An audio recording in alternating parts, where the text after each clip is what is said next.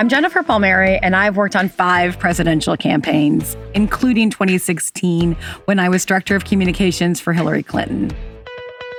I heard a lot of wild things on the campaign trail, but the most frustrating was I don't know, there's just something about her, just something I don't like, something I don't trust, something that rubs me the wrong way. Ask any woman who's run for office, gotten a big promotion, or sold a lot of albums, and she'll tell you she's heard that phrase too.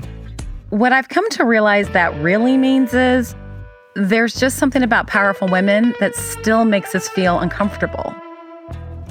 All of our brains have been wired to judge men and women by different standards. And the worst part is, we don't even realize it. I used to believe that to succeed, all I had to do was work hard and follow the rules. Until I looked up and realized the only women who were making it to the top were the ones who were breaking the rules. That's why I started this podcast.